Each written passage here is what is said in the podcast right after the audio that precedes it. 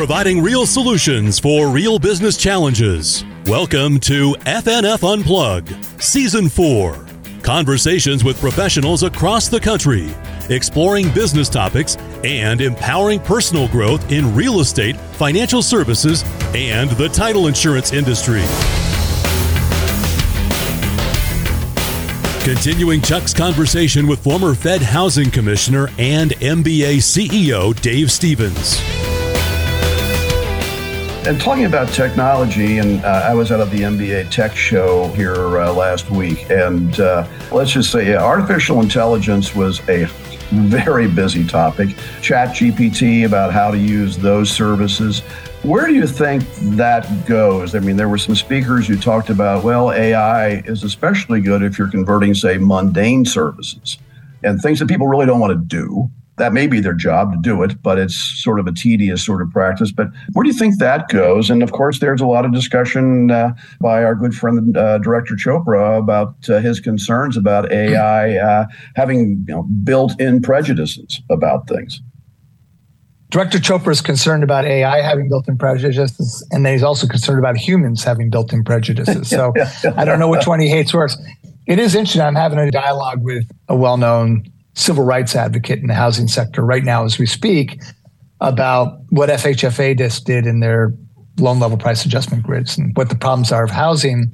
And she was making the point that the problem with the way the GSEs underwrite loans right now is that they're discriminatory by just the way they put the rules in their decision engine.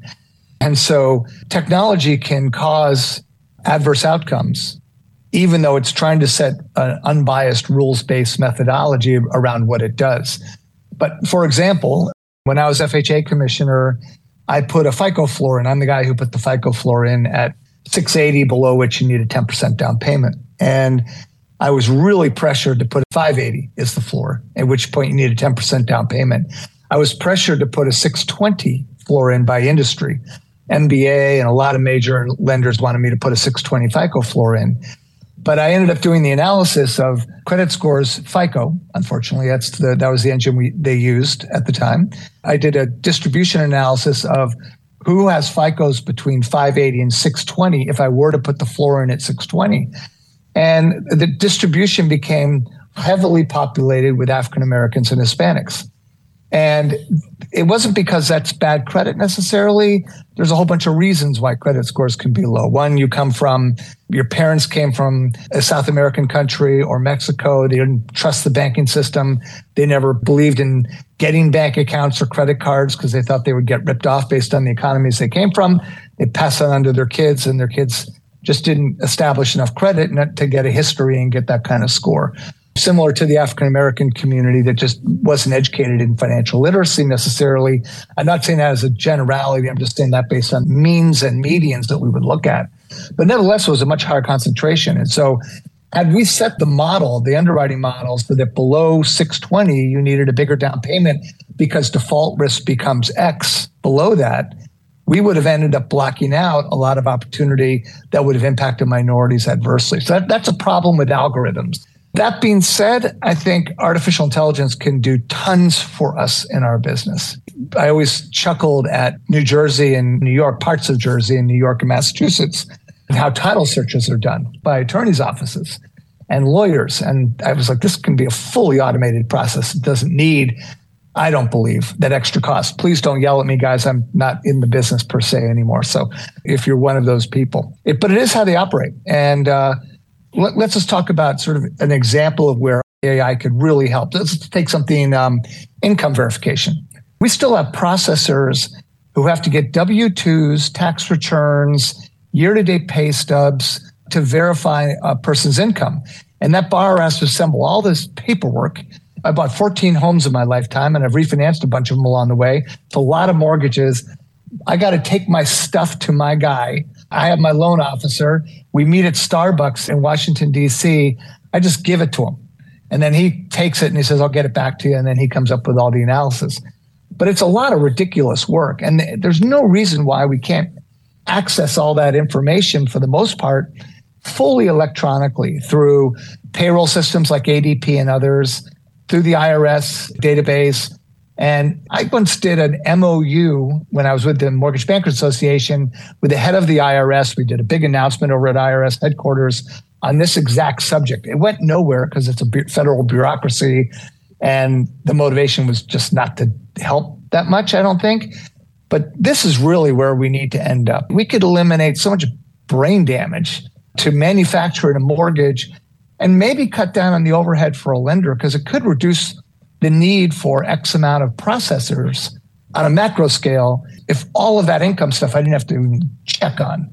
And you can do that through a lot of other activities, right? It's I truly believe that the appraisal process is going to get far more automated than anybody sees it today through the normal kind of AVM processes in terms of where they are today. So, yeah, I mean, there's so much opportunity, but I do think there needs to be a watchful eye on how it's done to make sure it's not discriminatory. So, if you're going to automate the appraisal process, you need to be careful about the comps that are selected, the condition questions, all of these things that could isolate certain communities that may be predominated with lower income families unless that those comparables and that information is relevant. And so these are the kind of risks we have to think about. So I, I get Chopra's concern, but he doesn't like human intervention in the appraisal process in particular. And he worries about AI on the other side. I, I think ultimately technology is far less discriminatory if you can get the rules right some of the things that you're discussing, especially fair housing, and, and, just to take a step towards that, you know, housing affordability is a huge issue in this country. It is discussed. It is discussed. It has become a policy concern from the Biden White House. Uh, I think actually both parties. And uh, where do you see this going as far as improvement affordability? Because as you pointed out earlier, we don't really have enough houses. Um, and that creates a problem as far as the pricing on houses, uh, the amount of houses yeah. that are available that are listed. Do you see affordability becoming easier for more people? And and again, both private and public sectors, sometimes in conjunction, are moving forward on programs. You know, we've seen a lot of programs. I mean, you and I have because well, for example, you know, Dodd Frank, as I've often said, is like, well, most of the things that Dodd Frank made illegal had already been put out of business. So it was it was like, well, you've closed the barn door, but the horses have been gone for a long time here. Do you think there's going to be some success in this as far as affordability? And do you think that there's, you know, the the path that generally the country is moving down, whether private, public, or, or conjoined, is this sort of the right way to go, do you think? Well, I think the only way to get there is through public private partnerships. I'll give you my view, and it's not very um, positive on this administration and others. I don't think the Trump administration was any better by any stretch.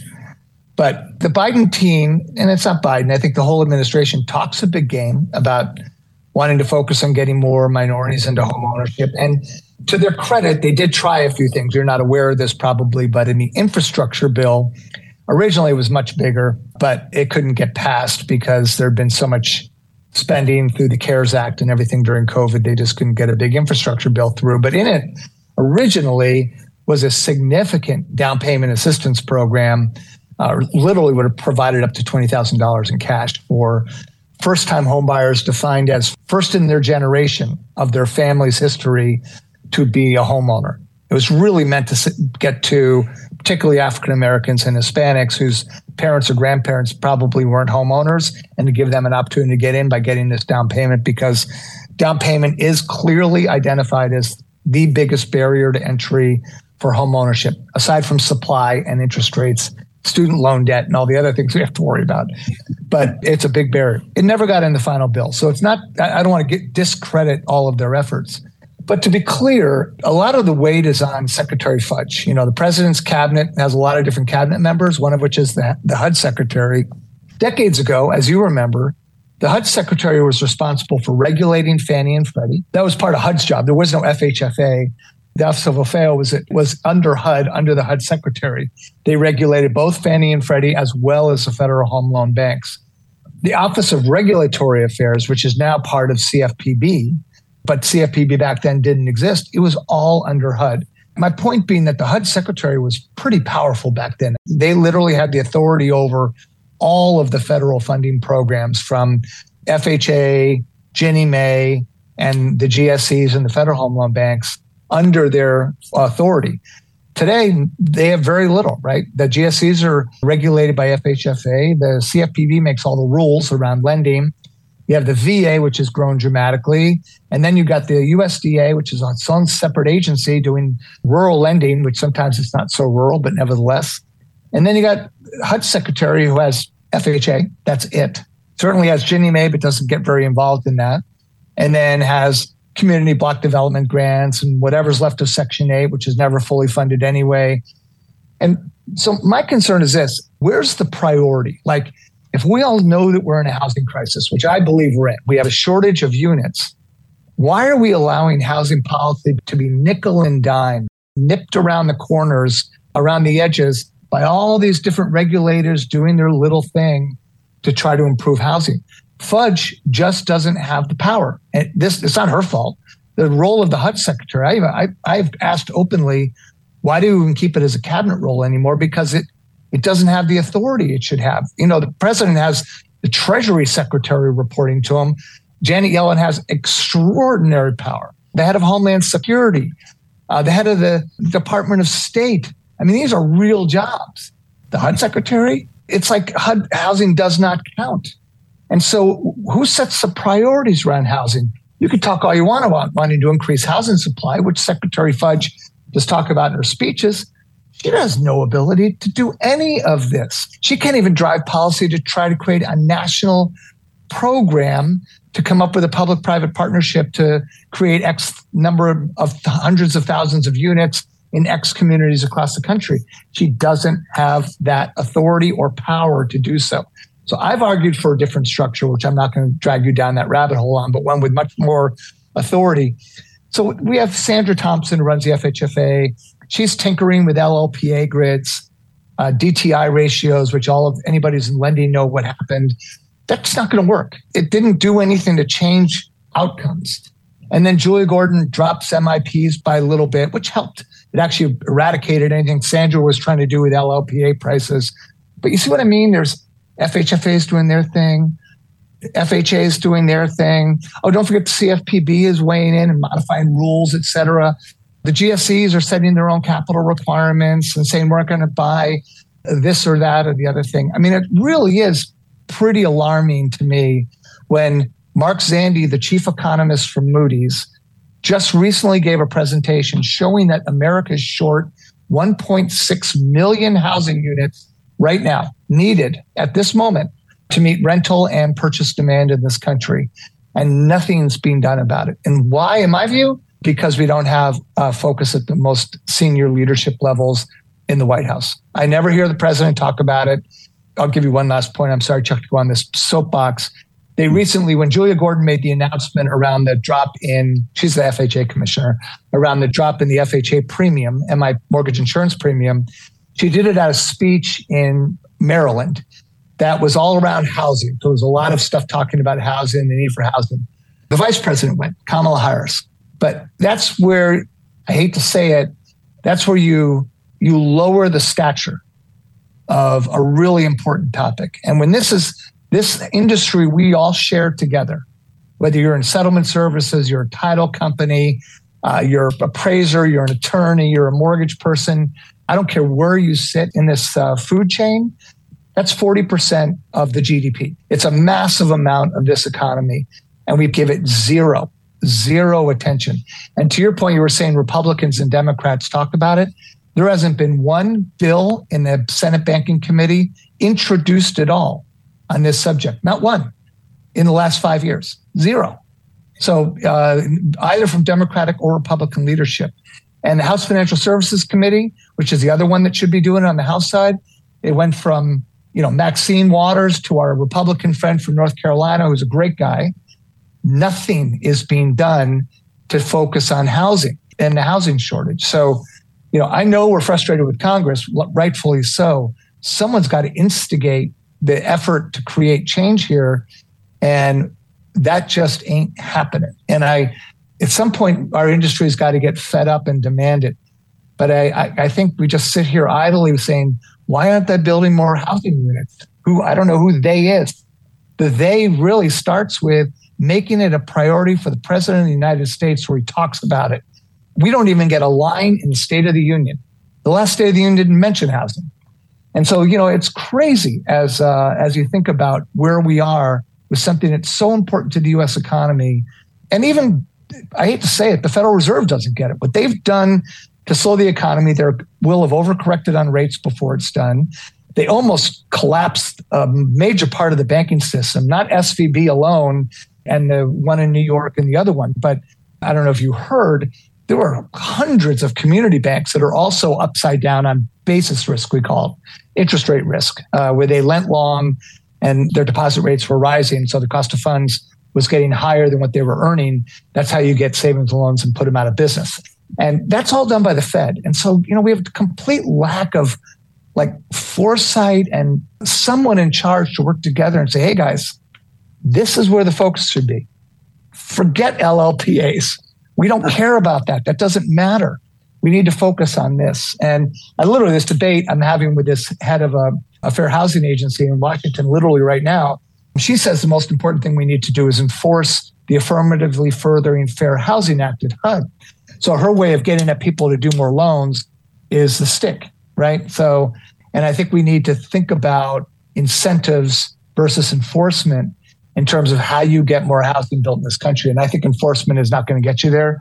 I think we really need leadership and we need a balanced way to create structural incentives like we did once upon a time with low income housing tax credits to get more homes built. Well, I can't agree with you more. And by the way, I will nominate you for Housing Czar. Um, I think that's uh, that's a position we need because you understand all the facets of it as to how it comes in, including our friends over at the home builders and the frustrations they have. But uh, yeah, under the topic of uh, an optimist as a guy without much experience, I served on a, a uh, committee, a blue ribbon committee for the mayor of Cincinnati during the Clinton administration because Cincinnati at that time, we were still one of the top 25 MSAs. We aren't anymore, but um, we had a 64% home ownership rate in the city of Cincinnati. And today, a mere 30 years later, we have gotten that all the way up to a 65% home ownership rate. So we're really knocking them out of the park here with all the efforts. Yeah. It's better than the war on drugs, but um, uh, perhaps not much. In our last few minutes here, if I can sort of switch topics, commercial. What do you see for the commercial mortgage industry here through uh, 2023? We had a, again, record year or close to record year last year in commercial origination. Again, uh, as you mentioned, Michael Fratantoni, Michael said uh, when I saw him last week that uh, they were looking at probably 100 billion in origination in the first quarter in commercial and what it was 960 or something billion for the year last year. Uh, he also pointed out uh, about 700 billion in um, commercial uh, loans that are either maturing or adjusting this year. What do you think that all means to the commercial market? Trouble. I think it means all my commercial mortgage companies. Please don't yell at me, but I you know, I think we have cycles in the marketplace. I was, you know, I was surprised to see JP Morgan announcement today that they're now requiring all their executive team to come back to work five days a week in office, which is unfortunately something that companies are going to grapple with because if you're not going to fill office space in urban markets, you're going to have a bunch of empty office space and intentionally decide to downsize. So there's a supply demand gap there that we have to figure out what how this is going to ultimately level out as people get used to a new reality in this sort of post-COVID world. The bigger issue is the 700 billion you know, we have a lot of commercial loans that were originated on shorter term loans, let's say five, seven, ten year instruments that are coming due and they have to be rewritten. And the problem is that interest rates are significantly higher right now. And so that's going to change the entire debt service coverage ratio in terms of how you underwrite a commercial project. You know, in the residential space, you underwrite the borrower based on their debt to income ratio? Do they make enough income to cover the mortgage payment? In the commercial space, you look at the entire building and look at, and by the way, you, you praise the property in the residential space based on its relative value versus other comparable homes in the market. In the commercial space, you set the value, frankly, based on its cash flow. So you take total income, you take out for maintenance, replacement costs, and reserve and management. And then you come up with a debt service cover ratio above that to make sure you have a little cushion. and then you set a loan, a maximum loan amount that you're going to lend against that property. That's going to be a lot harder with rates up significantly from where they were when some of these loans were created a few years ago. So, you know, I think this is going to put a lot of pressure on commercial owners in terms of how they're going to be able to offset that, you know, impact to sort of their cap cost on a commercial project. We have to see where rates go here and what kind of flexibility the banks are going to provide to the lending market overall. There is a lot of private capital in the commercial market, life insurance companies. There's a commercial mortgage backed securities market that's private labeled. There's bank portfolios. They will have more flexibility to try to provide financing here, but we'll we'll have to see how it plays out. I I do think we're probably headed to a little bit of a bubble on the commercial side because I don't know how you return completely to a full occupancy Monday through Friday, nine to five workforce. And so, in those circumstances, I'm not sure what that means for the rest of the commercial space. And I, will just expand with slight bit. You know, I'm a New York City kid. I was born in Manhattan, and I'm heading up there in a couple weeks again, as I go all the time. And uh, the place I stay, it's not a hotel, it's a place that I have a friend. And, you know, on the main floor, there's a deli who I've, I've known the owner of that deli for decades, and there's a dry cleaner. And, you know, these are the guys who are suffering. I mean, they're not, you know, they, they almost failed and it still has not come back anywhere near what it was pre COVID. That's part of that commercial space. And so, you know, we've got a bit of a, a re engineering that needs to be thought about in terms of how we do commercial in uh, particularly in urban markets. But it's a growing population, new businesses open. There are new markets that are growing, particularly second tier markets. So, you know, where Washington, D.C. may not be growing as rapidly, Roanoke, Virginia, or Richmond, you know, these are areas that are showing some growth. So we'll just have to watch how this all shifts as we move forward. But I do think the rewriting of a whole of billions of dollars hundreds of billions of dollars of mortgages that were originated at rates significantly below where we are today, it does create a threat to the financial wherewithal for a certain number of these properties. We'll have to see how it plays out. Well, Dave, thank you so much for joining us here today and for sharing your time with us. This has been just a great well, dialogue. I just ask questions. I don't really add much. But yes, again, thank you so much. I'm sure our listeners will find this very beneficial as they begin to plan their business year, the remainder of the year, as to this uh, this changing world we constantly are dealing in. So, again, thank you so much uh, for being here today with us. Great to be with you, Chuck. Have a great day. Thank you. And for all of our listeners, thank you so much for joining us uh, here at FNF Unplugged. And I hope you have uh, a great day and a great rest of your week. If you have questions, comments, or would like us to feature a specific topic, email fnfeducation at fnf.com. Thanks for downloading FNF Unplugged, a presentation of the FNF family of companies. All rights reserved. This podcast is being provided for informational purposes only. The podcast is not a comprehensive overview of the subject and is not intended to provide legal or financial advice or any endorsement of any product or business. The views expressed by podcast guests are their own, and their appearance on the podcast does not imply any endorsement of them or any entity they represent, including Fidelity National Financial or its directors. Please seek legal or financial advice before taking any action on the matters or products discussed in this podcast.